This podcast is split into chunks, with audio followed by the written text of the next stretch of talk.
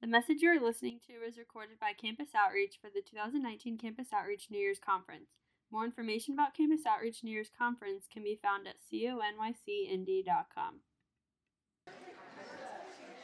All right, everyone, we're going to get started.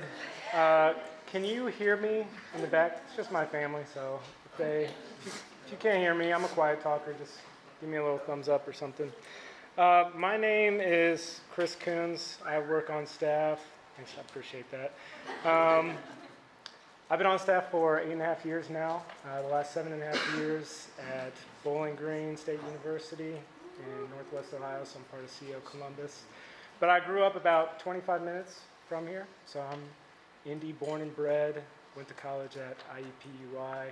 Um, so if there's any Jackson here, you guys are still near and dear to my heart. I appreciate that. Um, But before I get started, I, I want to show you a picture of my family real quick. So that is my wife of five and a half years, Olivia. She's not in here, so I can talk all kinds of things about her. Um, she's my secret sauce. She's the straw, straw that serves the drink. Those are my two little girls. The little one at the bottom is Kay. She's three and a half years old. And then the one that Olivia is holding is Lena. She's almost two now. And I show you this so you can get to know me a little bit better, but I'm going to come back to them at some point in this talk. They're going to be important to this. Um, but let me ask you this question Who here is really tired? And who here said, I don't really need lunch, and now you're regretting it because you're really hungry? Oh, nobody, great. Who here ate too much for lunch, and now you're regretting it because you're really tired? Okay? Um, who here is a little too cold? A little too hot? All right. What I'm trying to get to you guys is that there is a lot of reason for you to be distracted right now. And I know that because I sat in these chairs not too long ago. I understand what it's like being here. Uh, the 2:30 slot is a tough one because you just want to go take a nap. Um, but I am convinced that because you are here, God has something to say to you. So I just ask you, fight through whatever it is that is making you uncomfortable right now and listen, because it's probably not going to be a lot of this talk that hits you, but something in this is going to stick with you. Now, I want you to be able to hear it. So try to press through that. Let me pray real quick, and then I'm going to introduce you to what we're going to be talking about. Father, I just pray that uh, this would be a time about you. Um, this would be a time where we can be with you, where we can hear from your word, and ultimately just see Jesus in a way we never have before. So we pray all this in your name. Amen. So the topic is a better story. So hopefully you're in the right room. If you're not, you can leave and I won't be offended. But that's the seminar that you're in right now is a better story. So what I'm going to be telling you about is this idea of narratives. So narratives are things that control how we perceive the world around us, how we perceive reality is through narratives. And the, the definition of narrative is just simply a spoken or written account of connected events, or another word for it is story. Um, and more importantly, narratives are the stories we tell ourselves. Narratives are the stories we tell others about ourselves. And narratives are the culture are the stories that our culture tells us about ourselves. So all these different stories are flowing in and out of us. And those are the stories that shape our reality. Um, it informs the way we view the world. And every important belief we have is informed by a narrative that we've connected to in some way. So, my aim today is to expose how narratives shape our beliefs, show how our culture and even us ourselves tell ourselves stories, um, how those stories uh, shape us, and help you identify the narratives you tell yourself, help identify the narratives the culture is telling us, um, and show you how the Bible and ultimately the gospel tells us a better story. Tells us a story we desperately need to hear. Uh, so, first, how do narratives shape our beliefs, and how do people use narratives to shape us? Um, when we look at the events that occur around us, the one who possesses the better or more compelling or more convincing story is typically the one that possesses the control or view of reality in our world um, the more compelling narrative tends to shape the public perception. Um, and if you don't like the narrative that's being said, you just call it fake news, right? You just look at it and say, no, that's not even real. That's not even a real narrative. Listen to my story. Okay? That's one way to dismantle a narrative and insert a different one. So you just call it fake news. Um, let's look at one in particular. So this isn't controversial. Uh, the abortion debate. There's a pro life narrative and there's a pro choice narrative. Okay? The one with the more compelling narrative will shape your view of the, the debate. Um, the, essentially, the pro life narrative says that when someone gets pregnant, when a woman gets pregnant, that is a life inside of her. So if you want to end or terminate that life, you must hate life. Okay? That's the narrative that this is rallying around.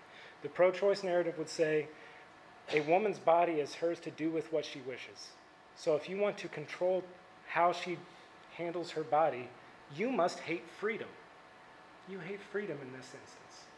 So you see how they're telling stories about the same event, but there's two radically different ways of telling that story. Um, a good narrative also soundly beats even the best of data. Um, so a better story will trump out good data every day. Every day. A good narrative beats even the best of it, data when it comes to convincing you and when it comes to driving action.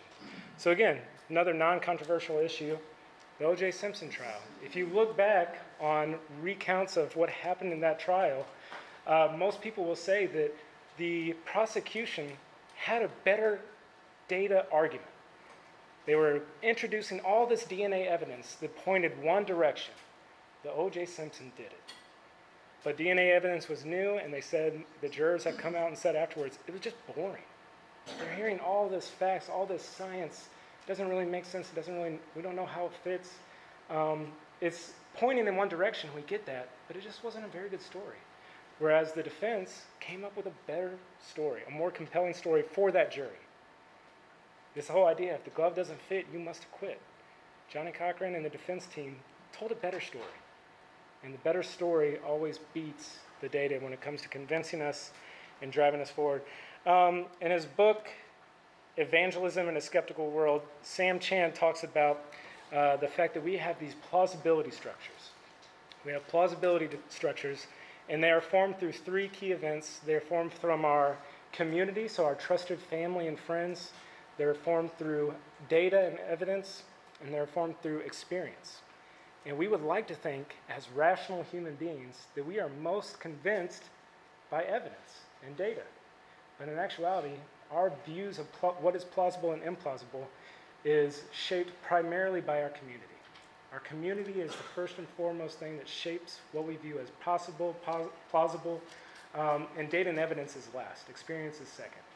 So he shares this example of what if I told you that a UFO came and landed in my backyard and beamed us onto it and took us to Jupiter and showed us around Jupiter and then came back here, and because we traveled through the space time continuum, only one second on Earth passed.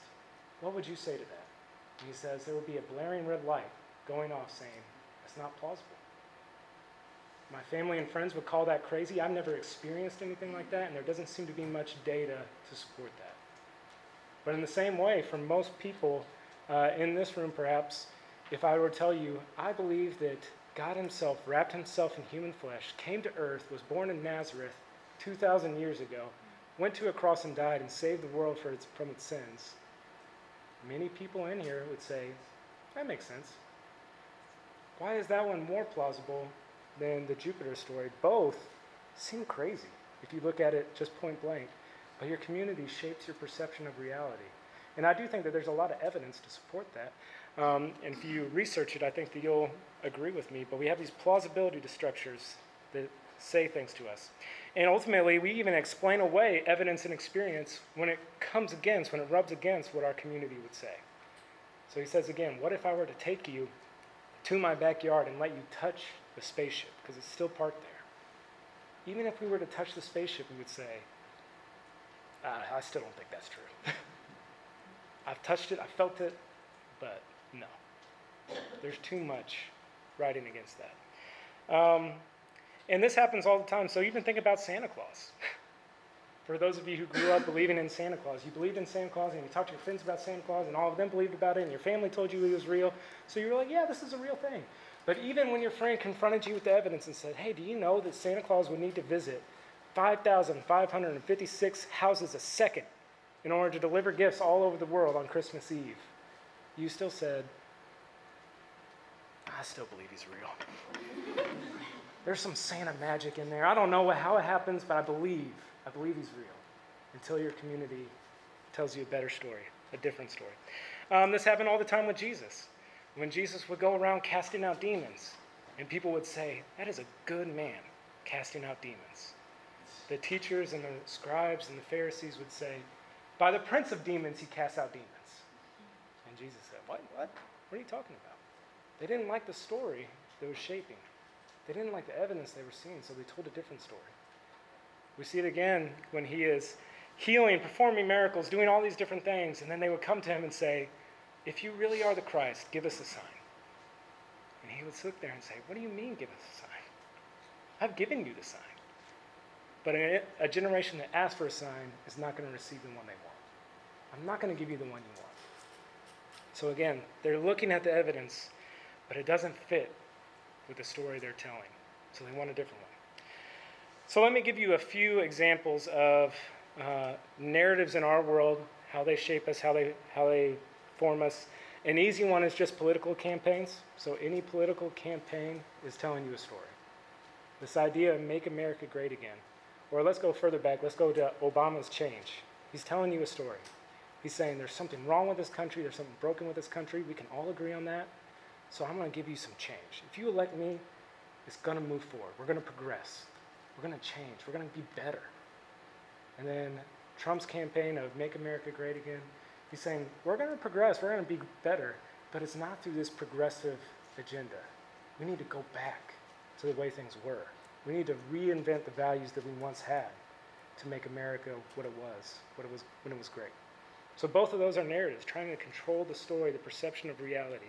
Um, I told you I was going to go back to uh, my family, and this is a picture just to give you a little taste we are all princesses all day. Okay? This is Cinderella dress here on the left. You got Belle dress here in the middle in the yellow. This is Frozen dress that we got for Christmas. Oh my goodness. We were losing our minds, okay? So we are Disney princesses all the time. And if you want to know a narrative in a Disney movie, you just got to look at the main songs. Okay, you got to look at some of the key songs throughout the movie and they are going to tell you the narrative in the movie. So here's some narratives that are easy to pick up on. Let's start with Frozen. Let's start with Frozen. Here's the title song, Let It Go. Here's some words in it No right, no wrong, no rules for me. I'm free. And she says, Let it go, let it go. Okay?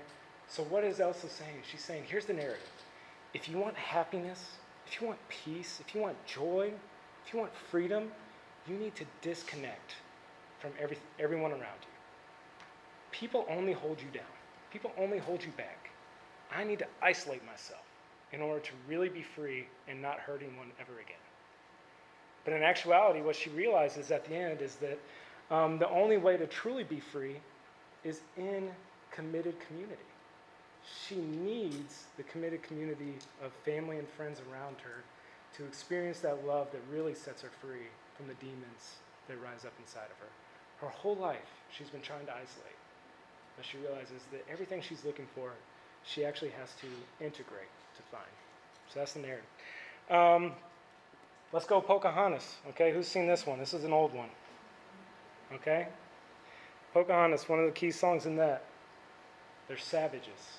Savages. They're barely even human. Okay? When this song comes on in our home, we have to skip it because it's so violent and offensive. Okay? Now my oldest daughter, when she hears it, says, that's a naughty song. We have to skip it, okay? So look at the narrative in this story. The Native Americans, the Europeans, they're both shouting the same thing at each other. The Europeans are saying, look at those multicolored skinned people. They are savages. They're barely even human. Maybe they're not even human. So we are doing the world a favor by eliminating them from this world and taking their land. The Native Americans look back at them and say, That's how you view us? That's how you're going to treat us? You're the savage. You're barely even human. How dare you say those things about us? And even the bad guy, I don't even know the bad guy's name in it, But he's telling the people, he said, Come over to America with me. We're going to find a lot of gold, and we're all going to be filthy rich. They show up, they start digging, they don't find anything. He says, uh, The gold must be with those Indians. And, if we could, and they don't want us to come on their land, not, not because it's theirs, that's, that's ridiculous. They don't want us to come on their land because they know where the gold is. It's with them. They're hiding it from us. We got to go kill them and take that gold. He's trying to tell a story that's going to invigorate his people to go and do his bidding. Okay? There's another story. What does Pocahontas say? In The Color of the Wind, she says, The world is broad and diverse. We actually need each other to experience the fullness of it. She says, Can you sing with all the voices in the mountain? No. You need someone else to help you sing. Can you paint with all the colors in the wind? Not by yourself. We need each other. So she's telling a different story. Okay? Finally, Princess and the Frog. Who's seen this one? All right, this is one of the favorites in our house. This is a good one.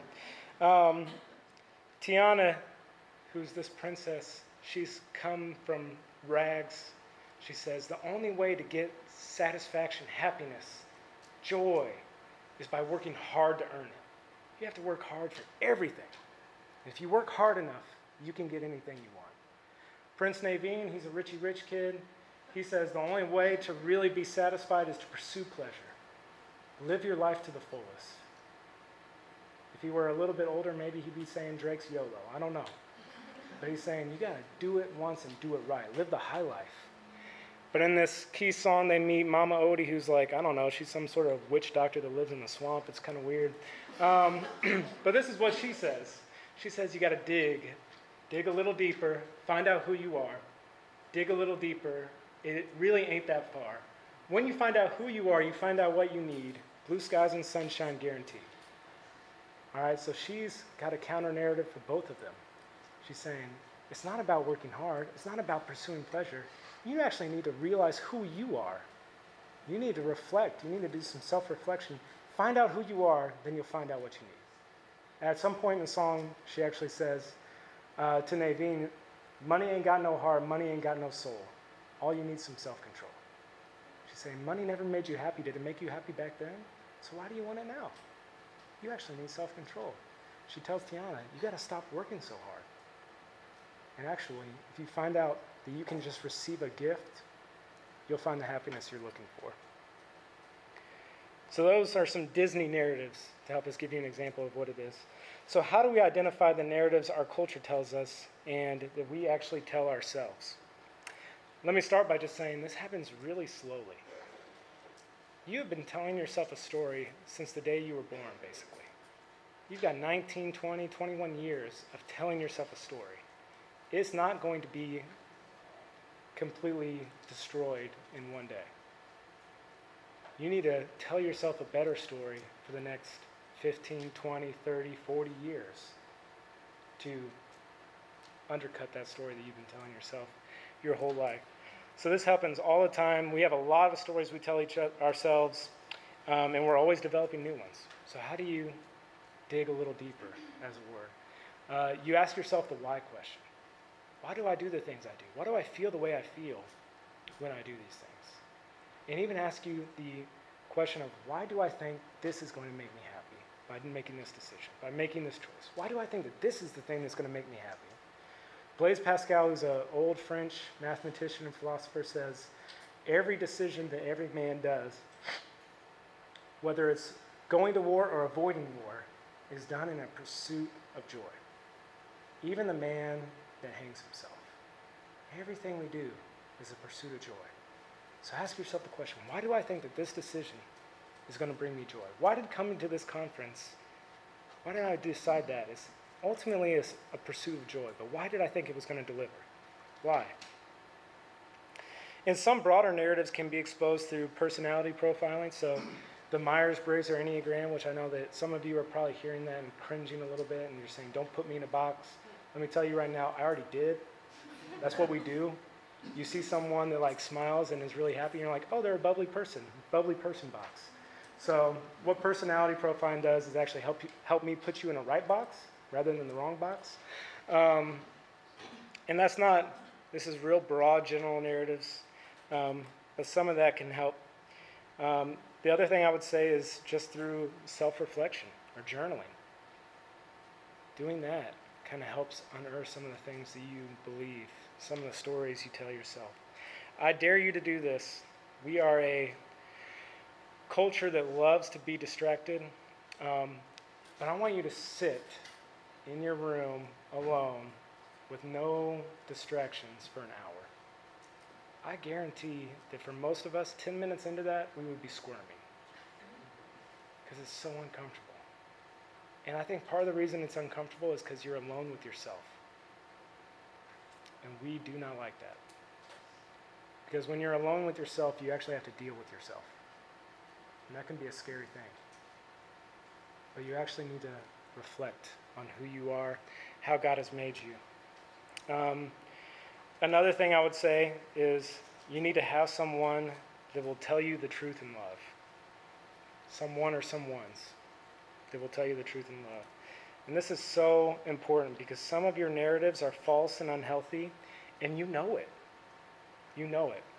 So you actually need someone that you can say it out loud to, and that you're not going to feel judged or condemned for saying what you know is maybe a little bit crazy. But some of your narratives are false and unhealthy, and you have no idea. And the only way you're going to find out is if someone points it out to you. So this is a tool called the Johari window. So you can just Google this and it'll pull it up for you. Um, but if you look at it, you're just looking for intersection stuff. So what you know about you and what others know about you is just things that are out in the open. You know it, I know it, everybody knows it. It's not really too much of a secret. Um, but there are things that what uh, that others know about you that you don't know about you. Those are your blind spots. And the only way to shrink those blind spots is to invite people to tell you those things about yourself.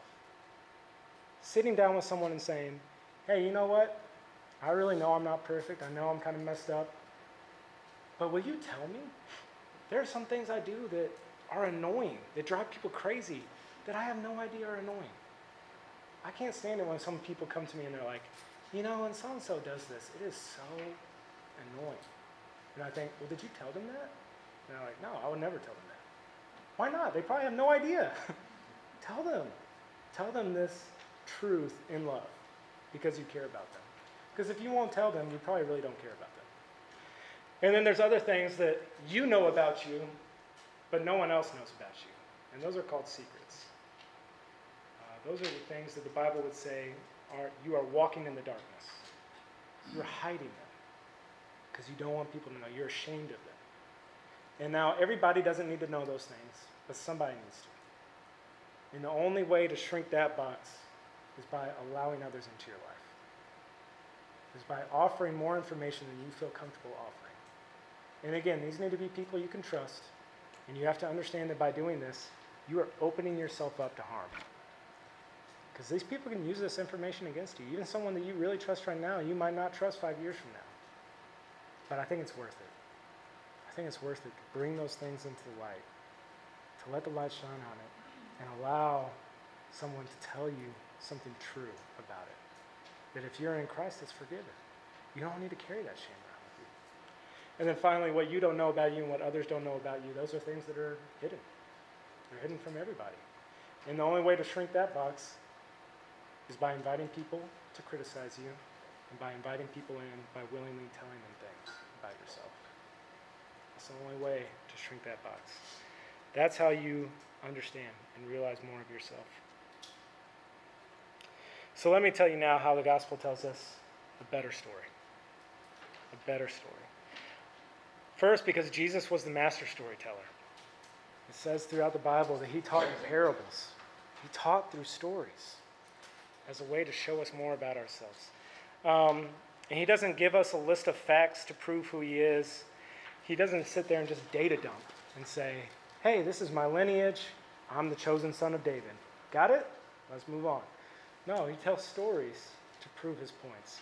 Um, when, and typically, when he does just data dump, when he does just tell people outright who he is, they get really mad. And ultimately, they try to kill him because of it. He says things like, I am the bread of life. If you don't come to me, you can't, you can't really be full. You can't eat. If you don't eat from me, you'll never understand the Father. people are like, Whoa, I do not like that. Let's get this guy gone. So when he wants to tell a story about forgiveness, about love, about how you can't earn the Father's love, how you can't earn anything that's freely offered to you as a gift, rather than just telling them, hey, you know the worst thing you've ever done? The Father will forgive you. He doesn't just do that. He does do some of that. But he tells a story, Luke 15, 11 to 32. He says, There's a man who has two sons. And the younger son asked for his half of the inheritance and went off and squandered it in wild living. And he looks at himself and he says, What am I doing? When he comes back home, he has a speech prepared. Father, I've sinned against heaven and against you. I'm not worthy to be called your son. Please make me like one of your hired men. But the father sees him a long way off. And as he starts his speech, father says, Enough of this. Put a robe on his back, put sandals on his feet, put the ring on his finger. We're throwing apart. He throws this party. This love and forgiveness of the Father, he tells it through a story. He doesn't just data dump. He tells a beautiful story. And he talks about how his elder son came in and said, What's going on? They said, Your son was gone, or your brother was gone, he's back. And the father's throwing a party. And the older son becomes enraged. When the father comes out to greet him, he says, You've never given me anything, not even a, a small goat for me and my friends. I worked for you all these long years. The father says, Wasn't it right for me to do this? Because your brother was lost and now he's found. So he's telling the story about how even trying to earn it, you're missing the point. The point is the Father. The point is that you get to be with the Father who loves you, who forgives you, and is offering you a free gift. You just have to come home. You have to come home. So he tells this beautiful story. When he wants to communicate the importance of wisdom in where you place your faith, he doesn't just say, You need to build your life on me. If you don't build your life on me, things are going to go bad. He says some of that, but instead he tells a story. He says, Anyone who hears these words of mine and puts them into practice is like a man who built his house on the rock. When the winds and the floods and the storms came, his house withstood it because it was built on the rock. But anyone who hears these words of mine and does not do them is like a foolish man who built his house on the sand. And when the winds and the floods and the storms came, it fell, and great was that fall. He doesn't just tell them the facts, but he tells them a story. He gives them a picture. And he says, Man, there's one way to live your life, and it's foolish. There's one way to live your life that's very wise. He says, For both instances, life is hard. The rains and the floods and the storms come for both people, but one is able to withstand it. Who are you? Who are you? He tells this beautiful story. And ultimately, um, I think that this passage gives the best picture of them all. Luke 24, 13 to 32. It's a long passage, but I'd love for you to turn there and read it with me. This gives a great picture how Jesus is the storyteller that engages us in a way that's transformative.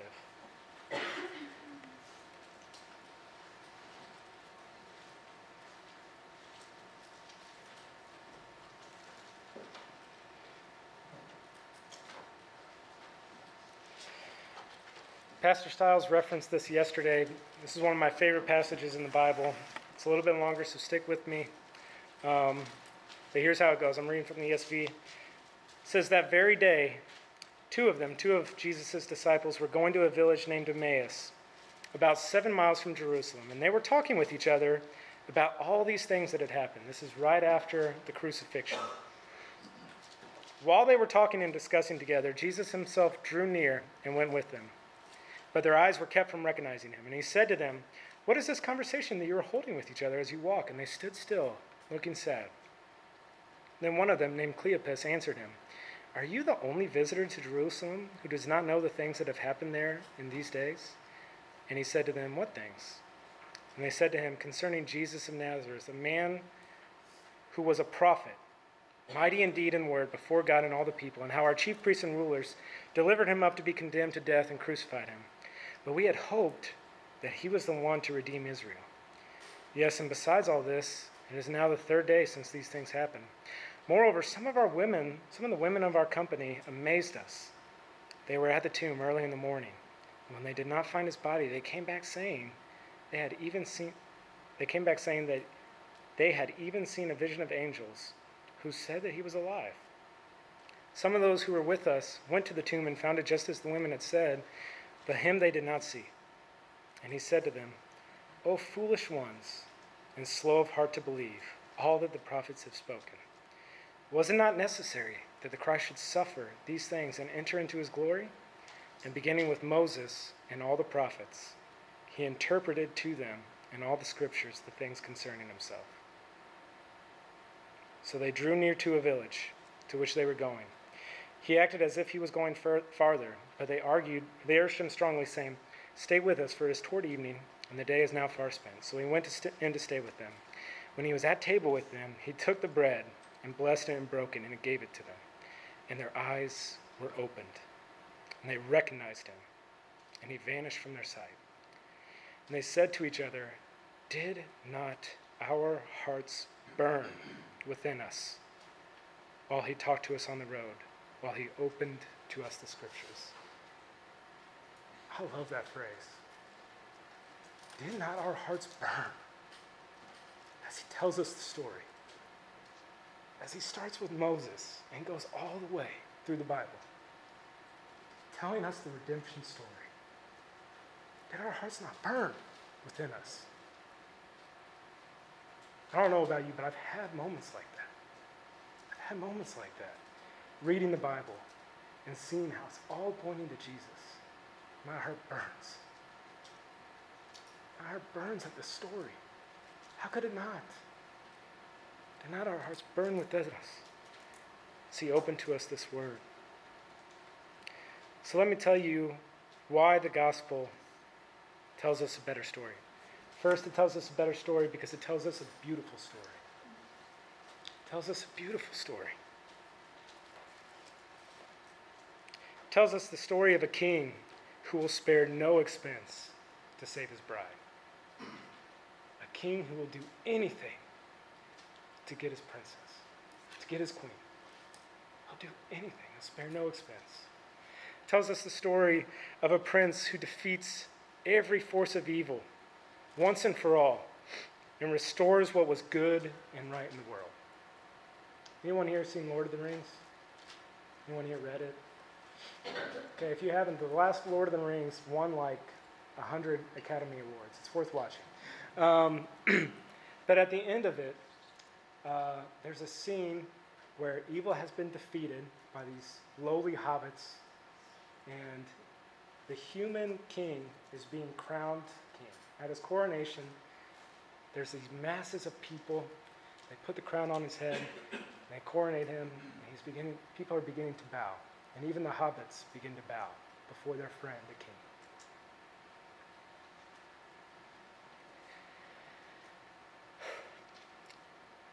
Sorry, this is fantasy, so I don't know why. But um, the king looks at them and says, My friends, you bow to no one. And he bows before them, and all the crowds bow. That's not necessarily what makes me emotional. What makes me emotional is that the Bible says one day every knee will bow before the Savior of the world. It's just a picture. The silly children's tale is painting a picture for you of what's going to happen. These hobbits have saved the world, but Jesus has saved the real world. And every knee will bow before the prince who destroyed evil once and for all. Every knee will bow, every tongue will confess that Jesus Christ is Lord. It's a beautiful story. It's a beautiful story. The gospel tells us a better story because it tells us a satisfying story. The gospel tells us a, and they lived happily ever after story. I don't know about you, but um, when I watch romantic comedies, especially those from the late 90s and early 2000s, there's a cynic in me that comes up at the end. Here's basically the plot line of every romantic com- comedy. I'm a guy, I like these things. I'm a girl, I don't like those things. There's no way we should be together. The guy starts dating the girl on a bet, typically. And you know what? They find out they like each other. But guess what? The girl finds out. Broken up. This huge tragedy happens. So what happens next? The guy does something overly dramatic, over the top, and wins her back. And guess what? At the end, they're like, I love you, you love me, we're going to be happy forever. And all that I can think of at the end of that is until the next thing happens. You guys have made it through one conflict. There's going to be like 4,000 more in the next two weeks, the way you guys are pacing this out. Okay, so the cynic in me is like, that's not happily ever after. In fact, they're probably going to be broken up in two months. Um, the gospel tells us they lived happily ever after story. And it's true, it's real. Turn with me to Revelation 21, starting in verse 3. This is another one of my favorite passages. This is the second to last chapter of the Bible, okay? We're getting close to the end. But this is painting a picture to the future. Revelation 21, starting in verse 3, we're going to go read through 6. Here's what it says And I heard a loud voice from the throne saying, Behold, the dwelling place of God is with man. He will dwell with them, and they will be his people, and God himself will be with them as their God. He will wipe away every tear from their eyes, and death shall be no more. Neither shall there be mourning, nor crying nor pain anymore, for the former things have passed away. And he who was seated on the throne said, Behold, I am making all things new. And he said, Write this down, for these words are trustworthy and true. And he said to me, It is done. I am the Alpha and the Omega, the beginning and the end. To the thirsty, I will give from the spring of water of life without payment. The gospel tells us a satisfying story. The gospel tells us that there will come a day when you will have no need because you will be with the one who meets every need. This is going to sound weird, but I love it when my daughters cry. That sounds really weird. But I love it when my daughters cr- cry because they're going to want daddy. And I get to hold them. I love holding their little faces and wiping the tears off their cheeks. There will come a day when every tear you have cried will be wiped away. And it will be made right. And it will be better that you have cried them and had them wiped away than if you never cried them at all. There will come a day when sickness will be no more. There will come a day when hunger will be no more. Every longing you've ever felt will be met and satisfied perfectly. And you will never feel another need because you'll be with the one who meets all of them. It's a satisfying story. It's a satisfying story. The gospel tells us a better story because it tells us a true story. And that's the question you really have to ask. Do you believe that? Do you believe that everything that the gospel is telling you is true. There are mountains and mountains of evidence to support the fact that what we have in the Bible, and particularly in the, the four gospels at the beginning of the New Testament, are accurate history. They're not just really good stories that someone told someday, they're accurate history. But perhaps more powerful than that is the evidence of transformed lives, of stories that have turned on a small hinge, as Max said.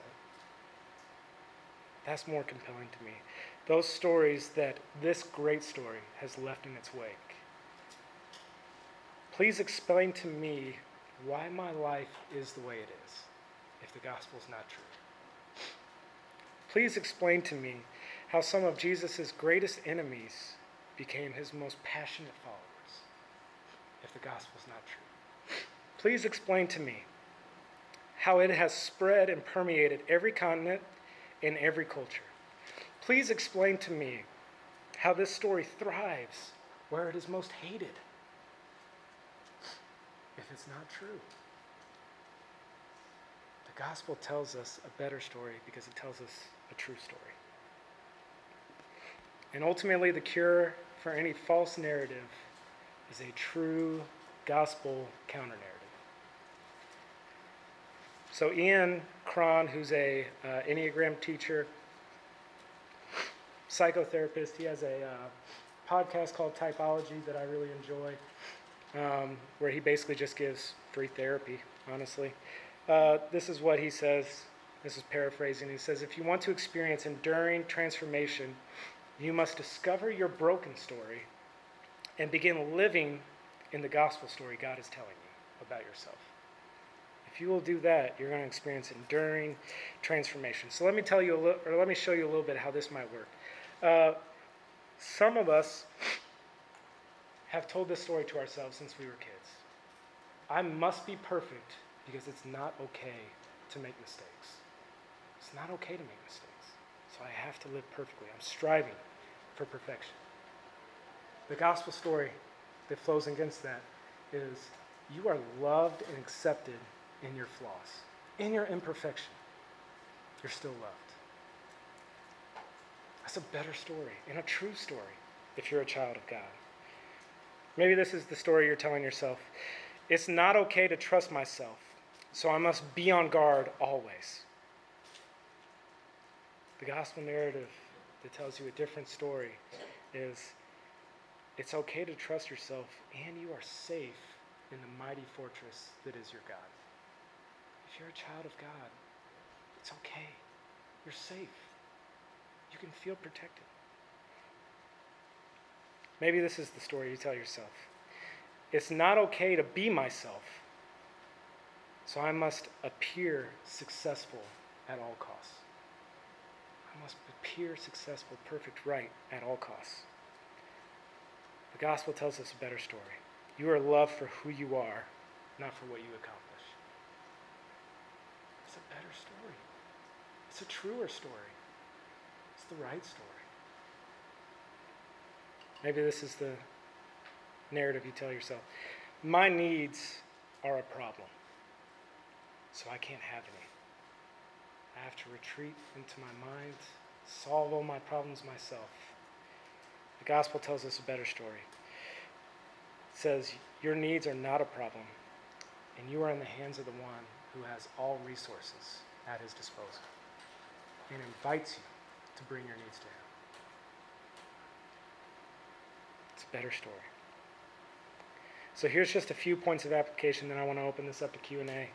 Um, how do I learn more about this? Or how do I tell myself a better story? Number one, you need to know the story of the Bible. You need to know the narrative of the Bible. You need to know the narrative of the gospel. You need to read the Bible. You need to study the Bible. You need to memorize it. You need to talk about it with others. You need to teach it to people. You need to share it with people. All these ways, you need to ingest as much of the Bible as you can. And you need to have a long term picture of this, okay?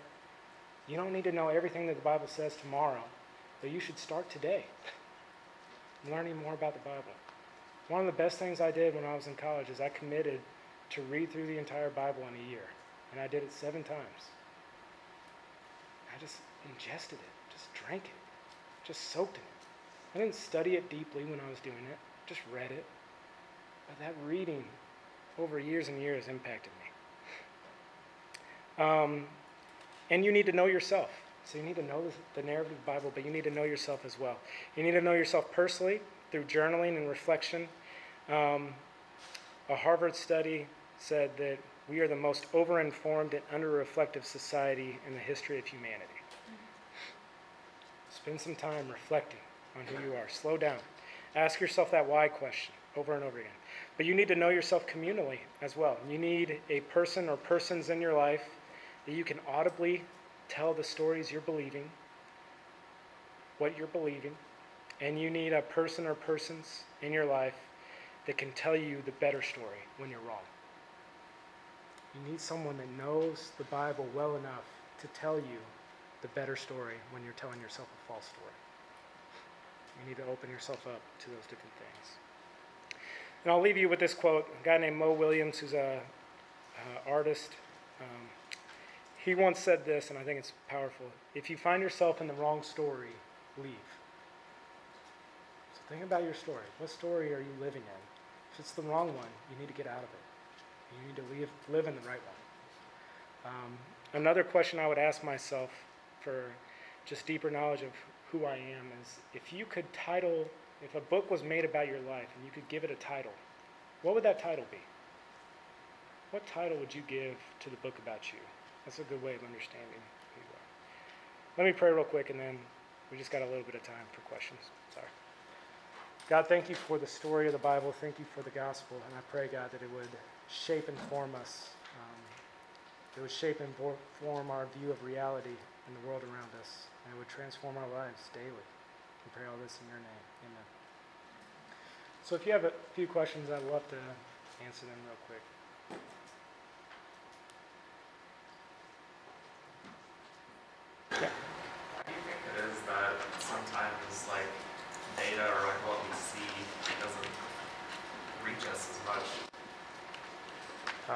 Pay attention to your psychology class. I don't have the answer to that one. uh, I don't know. I mean, we we don't like uh, being told the things we've built our lives around are wrong because that means we have to change, and that can be really scary. Why are people so hesitant, so unready to give up their own story and trust God's story? Um, you know, that's case by case. I feel like uh, broadly, uh, I think Mac said it well earlier today that in order to do that, you have to deny yourself and take up your cross and follow Him. That is really uncomfortable and really, really difficult. And uh, a friend of mine says it this way dying to yourself is hard because sometimes it feels like dying which sounds redundant, but uh, to die to yourself is an enormous commitment. It's unnatural. It's unnatural. It's good.